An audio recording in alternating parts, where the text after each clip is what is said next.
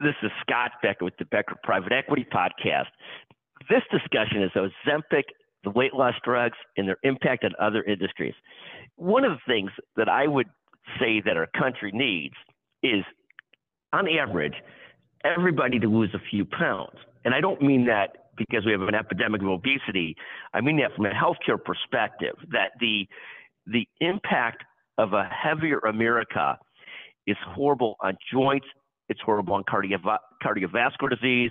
It's horrible on kidney disease. It, it's horrible across the board on all kinds of life threatening, lifelong threatening diseases and quality of life. Fascinating to watch. This Ozempic drug come along, as well as Mounjaro and these other drugs that were used for diabetes, and now being used for weight loss. And, and what's fascinating from a business perspective is the impact on the stock prices and the potential long term results of many of the companies that thrive from America being in bad shape. So the latest discussion was kidney disease. The, the concept that with kidney disease, we they're the two biggest providers of kidney dialysis services for Fresenius and DaVita have each fallen 15% over the last day based on news that Ozempic and its impact on prediabetes and diabetes-driven kidney disease can have an impact on the need for dialysis treatments.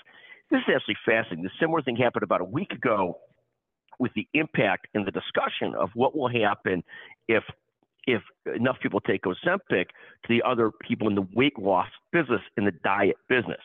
There again, the concept being that the, the use of pharmaceuticals and drugs like Ozempic will have an impact, a serious impact on the on the need for other diet programs. The Jenny Craig's of the world, the Weight Watchers of the world, the, the Slim Fast of the world, everything else. Now, I've not yet succumbed to Ozempic, but I, I sure am a customer of Slim Fast and some of these other things and, and trying to figure out different ways to keep my weight under control. But absolutely fascinating to watch the potential impact of Ozempic and the weight loss drugs on all these other businesses within healthcare. The latest, again, being the dialysis business getting tanked today based on the concept that Ozempic may impact the need for dialysis treatments in our country.